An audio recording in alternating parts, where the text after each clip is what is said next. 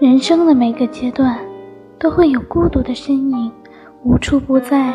如影随形，却看不见，摸不着。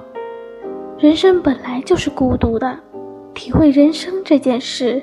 我们都是在独自前行。父母的偏爱都是一把利刃，我们可以感受到一个老妇人在丈夫离世后那种挣扎和悲痛的心情，